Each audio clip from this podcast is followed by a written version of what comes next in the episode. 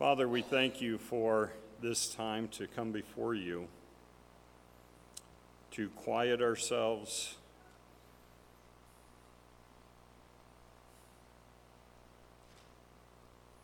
To know that you are God. And as Bob shared, that you work in our lives. You can do it without us, Father, but you want us to be obedient to you and to be used of you. I want to remember this morning Dave and Diane Ford and, and their their work is, is Dave is doing a lot of traveling around the world right now, setting up sports camps.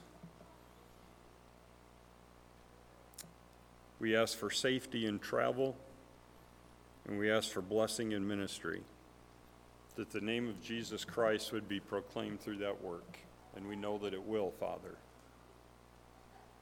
Also, want to pray for Justin and Erica this morning.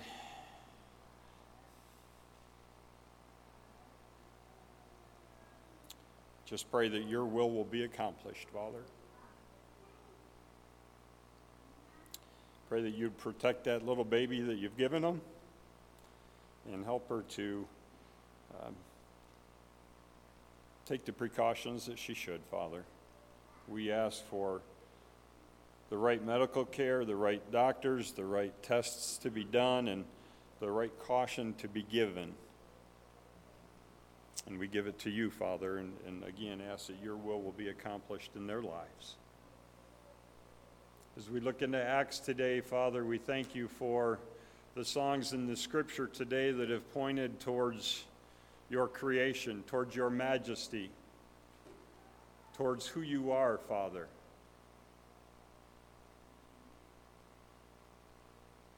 We praise your name, Lord. We, we praise you and exalt you above all. Open our eyes and our hearts. We thank you in Jesus' name. Amen. Amen. Open your Bibles, if you would, to the book of Acts.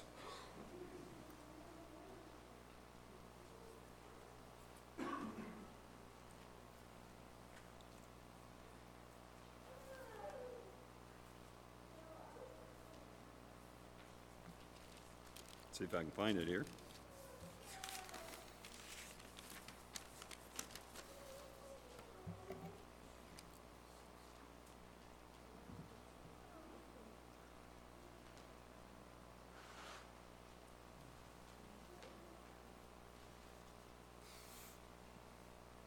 Our youngest daughter Jody is the activities director, I think I'm using the right term, of the Marquette YMCA.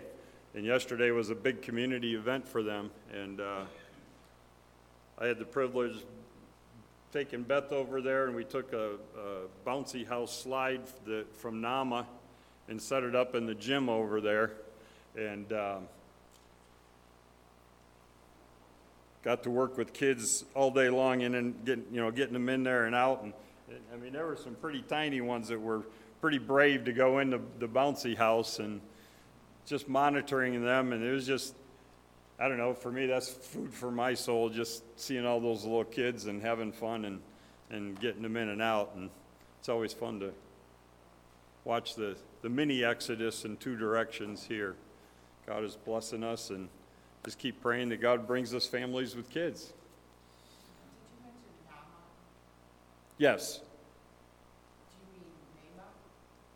However you want to say it, Nama, Nama. It's, it's Newberry Area Ministerial Association. It's the pastors group here in Newberry. But we took a bouncy slide over to the YMCA yesterday and, in Marquette for their activity.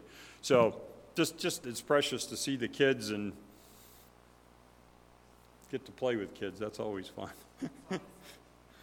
Especially the ones that are going, here, help me up. there was more than one of those so don't shake my hand today. oh. All right, Acts chapter 17. Last week we were we went from Thessalonica to Berea. Paul and Silas traveled there and pointed out the, the, the fun part of how at the beginning of the chapter 17 2, when they arrived in Thessalonica, all the, all the action verbs were the verbs that Paul was doing to the church, but when he got to the church in the Berea, the action words were what the church in Berea was doing. Uh, verse 11, they were receiving the word with great eagerness and examining the scriptures daily. That's what every pastor hopes his church does, is to get into the word, examine it, and, and, and I love that word, eagerness. Not, oh, I got to do this because it's required. but to, to be excited about getting into God's Word and, and learning uh, and growing. Uh, so the, the church in, in Berea was receiving the Word, examining the Scriptures daily, and many believed. Now, of course, what happens when, when God's Word is being proclaimed and, and, shall we say, use the human term, succeeding? Verse 13 the Jews back from Thessalonica that caused the problem there hear about it, so they're going to come over to, to Berea just to cause some grief. Isn't that just like Satan? He doesn't like it when God's name is proclaimed. We know that.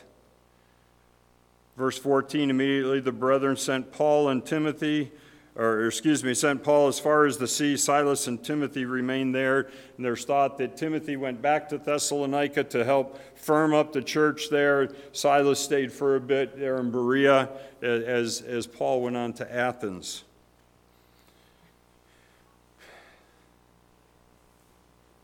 So that brings us up to Athens, beginning in verse 16. Uh, Last week, we, uh, no, we did start that last week. We talked about the, the, the, things that Paul saw and what did he see while he was there. Well, we know that the, the Roman satirist Xenophon, we talked about him last week, made the comment that there, there were more gods in Athens than there were humans. You were more likely to find a god there than a person. They were, they were, you could say they were swamped or buried with, with idols all around the city. That's what Paul saw. What did he feel?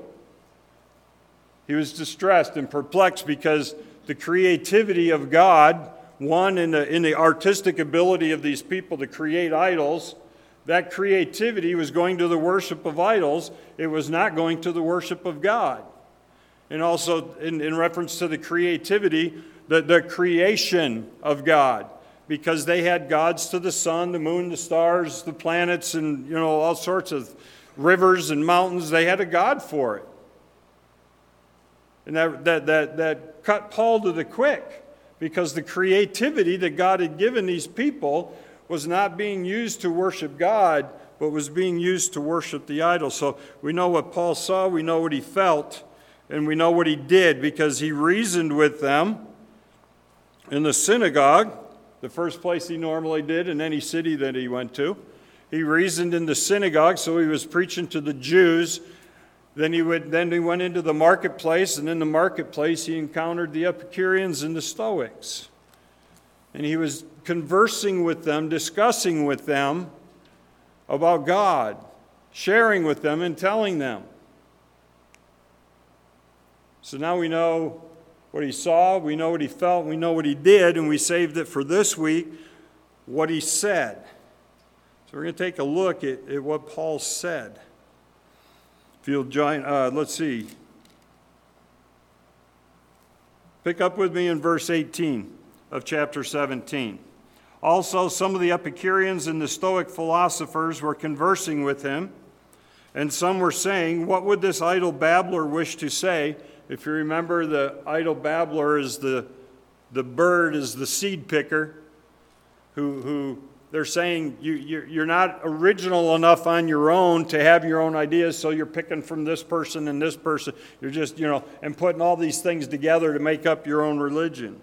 They, didn't, they, they weren't giving him a whole lot of respect. That was not a compliment there. So they said, What would this idle babbler wish to say? Others said he seems to be a proclaimer of strange deities because he was preaching Jesus and the resurrection. And we know that in the Greek, the, re- the word resurrection is anastasia, and, and that these, these people in Athens, they, they were so into their, their philosophy and all their idol worship They, they thought that he was referring to Jesus, and instead of the resurrection, they thought that, that this Anastasia was, was Jesus' girlfriend, to say it any other way. And I guess that's the simplest way to say it. And they didn't understand that that word Anastasia was talking about new life, resurrection, and, and that Jesus was resurrected from the dead. And of course, the Stoics and the Epicureans had a problem with that. So, verse 19, they took him and brought him up to the Areopagus, saying, May we know what this new teaching is which you are proclaiming. The Areopagus is on Mars Hill, which is just about a half or three quarters of a mile to the west of the Acropolis and the Parthenon that you see pictures of as, as it's being reconstructed in, in Athens. But this was the place where the, the, the council sat on Mars Hill called the Areopagus, and, and that also became the name of them because of that was the place. It just kind of meshed together. But this council of, of men was to determine if it was okay religiously, socially, artistically, if, if what was being said was going to pass muster with them, basically. They were the judge jury to, to decide if what you were saying was okay to be said. So they take him to the Areopagus. He's not under arrest. It's, it's not quite like some of the other places that the, where, where the Jews have brought him in front of the magistrates and that. But it's, he, he does need to give a reckoning of himself, and so they're going to take him to the council. Verse 20 For you are bringing some strange things to our ears. We want to know, therefore, what these things mean. No, all the Athenians and the strangers visiting there used to spend their time in nothing other than telling or hearing of something new. They said, and, and that was pretty good. I mean, if they're accusing him of being a, a, a seed picker, he, he must have done a pretty good job because what they'd never heard this before. This was something new to their ears, so they wanted to investigate and find out if it was okay to, to share. Just makes me think of 2 Timothy uh, chapter 6, verse 2, 3 where, where Paul tells Timothy, preach the word, but also be aware that at some point, people don't care about the truth. They just want to have their ears tickled. They just want to hear what is pleasing to them. In other words, if it doesn't make them feel guilty or, or uncomfortable, that's, that's what they want to hear. So tell us something new.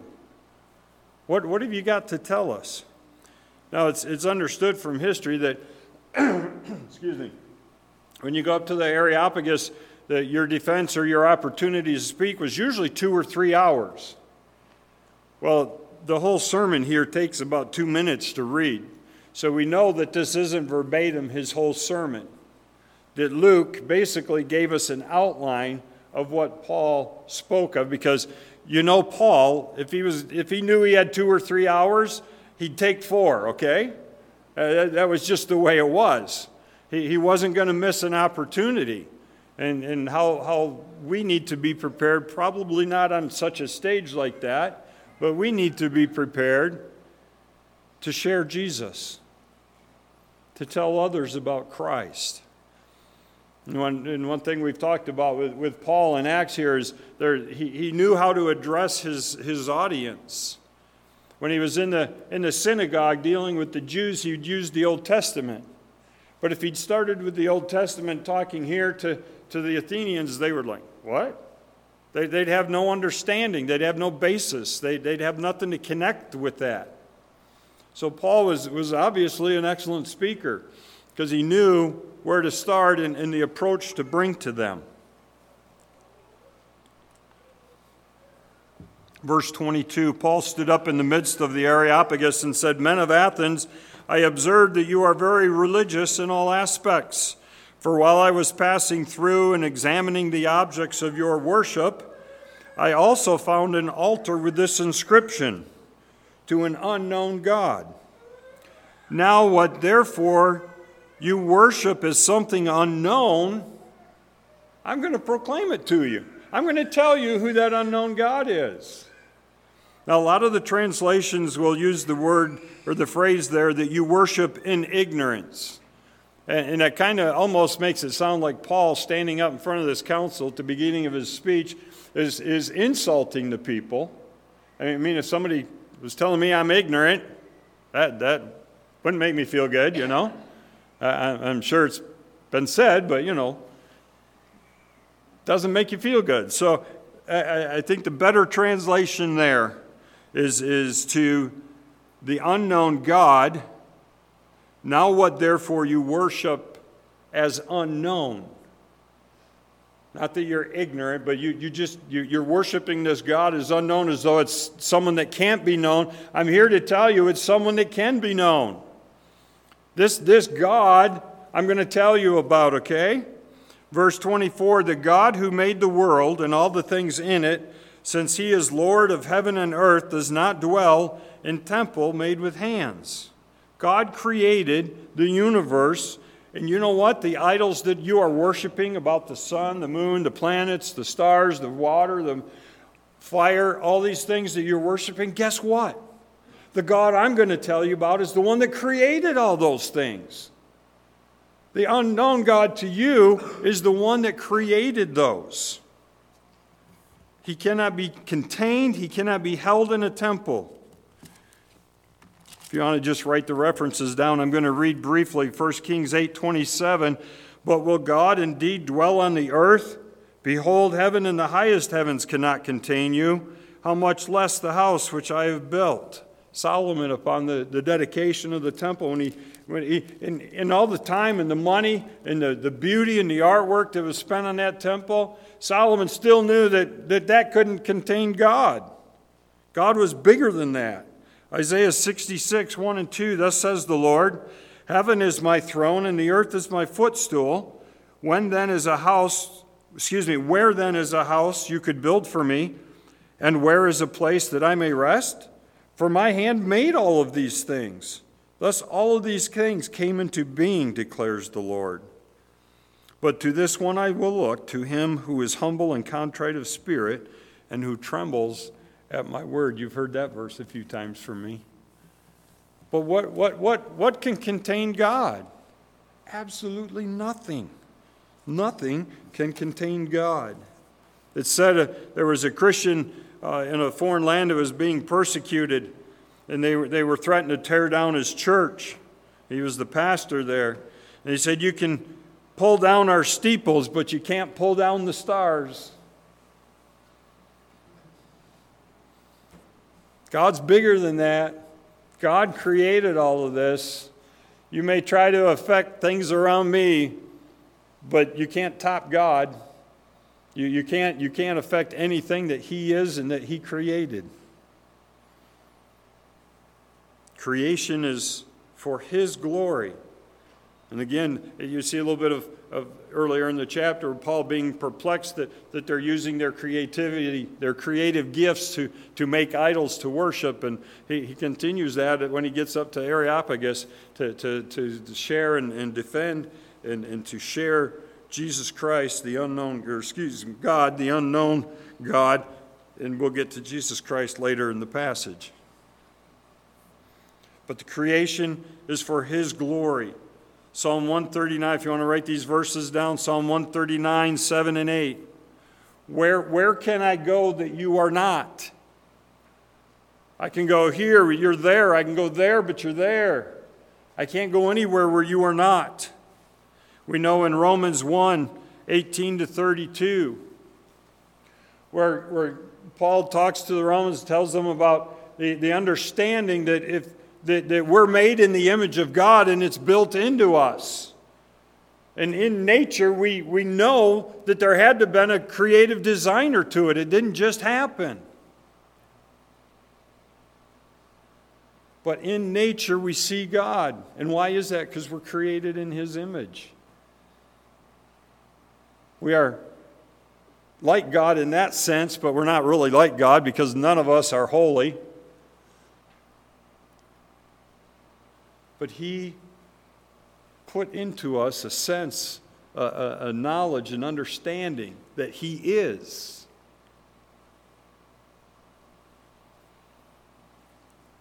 So Paul tells them that, that, that something unknown that you worship. He is the creator of all things. Verse 25 Neither is he served by human hands as though he needed anything, since he himself gives to all life and breath and all things. God sustains life, he gives life, he doesn't need to be sustained. We depend on him, he doesn't depend on us. 2 Peter 1 3, we have everything we need because of him not because of ourselves, but we have what we need because of God. A.W. Tozer, and I, I, love this quote, and you got you to hang on to the last word, okay? Don't give up on me halfway through. A.W. Tozer said, God needs no one, but when faith is present, he works through anyone. God needs no one, but when faith is present, He works through anyone. That means He can use me and He can use you for His glory, for His purposes, to accomplish His will. Verses 26 and 27 God rules the nations. And he made from one uh, uh, every nation of mankind, that being Adam, from one man, every nation of mankind to live on all the face of the earth, having determined their appointed times and the boundaries of their habitation, that they should seek God, if perhaps they might grope for him and find him, though he is not far from each one of us. Boy, there's a lot there. there is a lot there to unpack. He determined the appointed times and the boundaries. He sets up and he takes down. When, when, when God brought the Jews into the, the promised land, and, and he told, you know, people say, oh, that's just terrible. He told them to kill all the men, women, and children just to wipe them out. Why was that? He used the Jews to carry out the punishment on those nations for the way they were living. And then when the Jews weren't living in obedience to God, he used the Babylonians and the Syrians to carry them away. And guess what? He, he uses nations just like that to accomplish his purpose. And even our country, we were here for a while. We're not going to be here forever because we're not obeying God and living for him like we did 200 years ago, 100 years ago. There's, there's nothing that promises our nation's going to survive. God will, and our dependence on Him needs to. But there's nothing that says our nation's going to survive. God sets up the boundaries. And along with the boundaries, He sets up rulers and takes them down. We've talked, we've talked in the past uh, that Satan, at any given time, he doesn't know when Christ is coming back. But as we're going to find out in verse 31, God knows. But at any given time, Satan has to have someone prepared to be the Antichrist.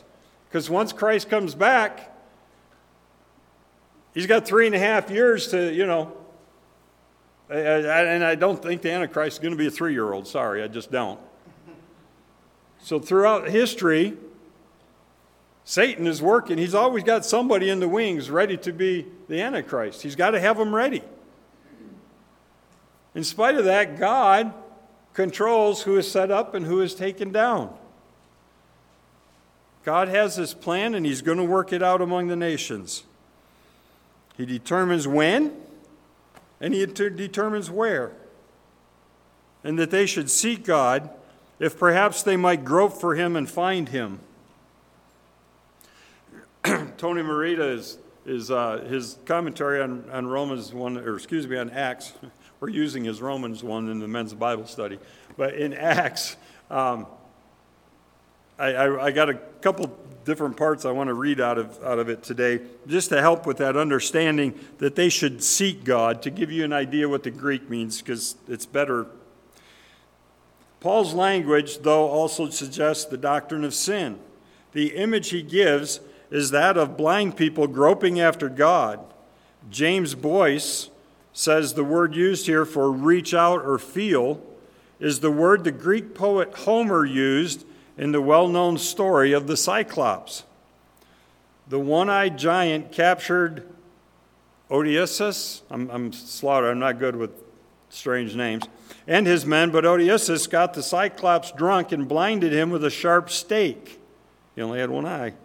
Though Odysseus wanted to get out of the cave and find his men, doing so was difficult because the Cyclops was groping around to find and to kill the hero. In using this word, then, it is Paul is saying it is our sin, or in our sin, we are as unseeing as the blinded Cyclops. We instinctively know that God is there, but because of sin's blinding effects, that, that, that instinctively that we know he's there again romans 1 18 to 32 we instinctively know that god is there but because of sin's blinding effects we need divine grace to give us the new spiritual eyes to find him. Just as bob was sharing us in, in his testimony. We got to walk with him so that he will show us day to day the next step the next progression towards a stronger relationship with him God is, as, as the Epicureans and Stoics would think, God is not detached, disinterested, or unengaged. He is near to us, but we need the work of Jesus Christ to know Him. Bob, I thought when you gave your testimony, you must have read that this morning. I thought that was really good. That they should seek God if perhaps they might grow, grow for him and find him, though he is not far from each one of us. Just, just by using the, and it's the, the, the word pictures that you would see in the Greek uh, as, as Paul was, was speaking there in Athens, that the people, when, when he used those words, would understand the idea of the Cyclops groping around. And, and that, that, that's how they're, they're groping around. But, but guess what? God isn't that far away. It's just that you're blinded your eyes need to be opened, and the one that will do it again in verse 31 we'll see is Jesus Christ. Verse 28 and 29 For in him we live and move and exist, as even some of our own poets have, or your own poets have said, for we also are his offspring. Being then the offspring of God, we ought not to think that the divine nature is like gold or silver or stone, an image formed by the art and thought of man. God is the father of humans. Then in the, the two quotes, the two poets that he quoted there at the end of verse 28, one was Epimenides of Crete, who wrote the near, about the nearness and sustaining power of God. And then the other poet was Aratus, who was a Stoic writer actually, who wrote of man's creation being made in the image of God. Paul, Paul knows his material, he studied. He understands their culture, and he says, Your own poets acknowledge this unknown God, the one that I am proclaiming to you. Your own poets write of, wrote of him. So they had an understanding, they, they knew of who this God was that you worship as an unknown God, but they wrote of the true God and I'm telling you about the true God. I'm telling you about the God that created the universe. I told you, I'm telling you about the God that sustains life and the God that rules all nations, and now that, that He is the God of all humans. Being the offspring of God, we ought not to think that the divine nature is like gold or silver, stone, an image. God, God is not like this stone the stones that you have carved and, and the wood that you have carved and the beautiful idols. God is not like that. God created these things. Therefore, having overlooked, verse 30, therefore, having overlooked the times of ignorance, and it goes right back to the word in, in verse 23. What therefore you worship in ignorance or as something unknown, here having overlooked the times of the unknown or the ignorance, the, the times that, that you haven't acknowledged God for who He is, God is now declaring to men that all everywhere should repent.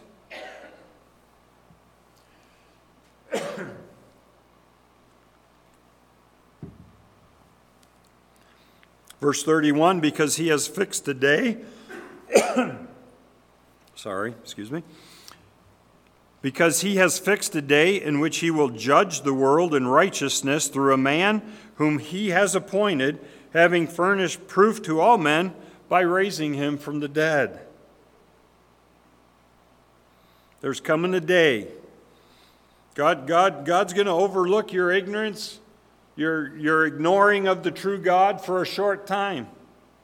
But there will be a judgment. There's a very specific date that that's going to happen. And he will be the judge because he wrote the law. He's the only one that can be the judge. That's why we ought not to judge one another, because we didn't write the law. Only God has the right to be the judge, and He will judge. And it will be the entire world.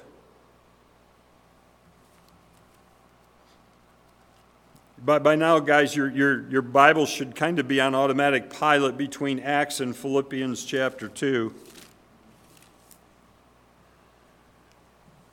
Therefore, also God highly exalted him and bestowed on him the name which is above every name, that at the name of Jesus every knee should bow of those who are in heaven and on earth and under the earth, and that every tongue shall confess that Jesus Christ is Lord to the glory of God the Father. On a day, he will judge the entire world. Every tongue is going to confess that He is God. Every single tongue. Every knee is going to bow, whether you believe in Him or not. Your knee is going to bow and your tongue is going to confess on that day.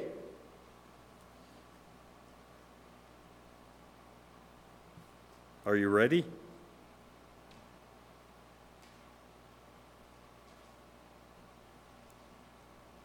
And it's going to happen through a man whom he has appointed, having furnished proof to all men by raising. You know, anytime I'm reading from the scripture, feel free to say amen, okay?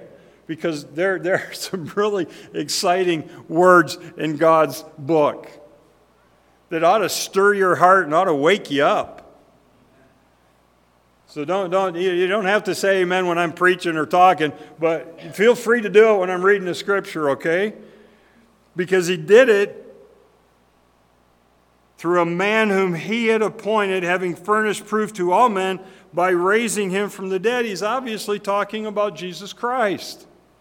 And Paul wants, is leading them from knowing that God, the creator, the sustainer, the provider, the creator of, of the, the maker of mankind, through his son provided a way of salvation. Go back to verse 18 where it talks about that he was preaching Jesus and the resurrection, or Jesus and Anastasia. Okay, the Greek word, I'm sure I'm not pronouncing it perfectly, but um, it, it, it goes right back to that. He's preaching Jesus resurrected, raised from the dead after he died for our sins. There is a day in which he will judge the world in righteousness through a man whom he has appointed, having furnished proof to all men by raising him from the dead. At the end of last week, we, I just I briefly touched on the concluding verses 32, 33, and 34. It was the response. Some men joined and believed in verse 34. Others, uh, some who did believe, were Dionysius and Areopagite and a woman named Damaris and others with them. One more uh, quick, quick line through um, from Tony. Several ideas were perceived as outrageous by many in Paul's audience. The exclusivity of salvation in Jesus, there's one God, which flew in the face of the plural, pluralists. Two, the suggestion that God rose bodily, which flew in the face of many Greek philosophies based on the idea that, that matter is principally bad. And three, the notion that history is going somewhere, which flew in the face of the Stoics, because that, that was just fate, you know. It is what it is, what happened is done. These truths, in fact, still offend people today. And because Paul's hearers found them to be so offensive, Paul's speech was halted. Again, he probably got his two or three hours of, of time in because, again, to read this takes two minutes. But when we allow God to work, there are results.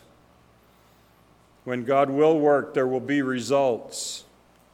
People will come to Jesus. And Paul took the opportunity to the council in Athens to share with them the truth, to point them in the direction so that they wouldn't have to keep groping around in the darkness, but that they could find him and that they could know him, that they would know Jesus. So what? Big deal. What does that mean? What's next? What do you do with this this week in your walk with the Lord?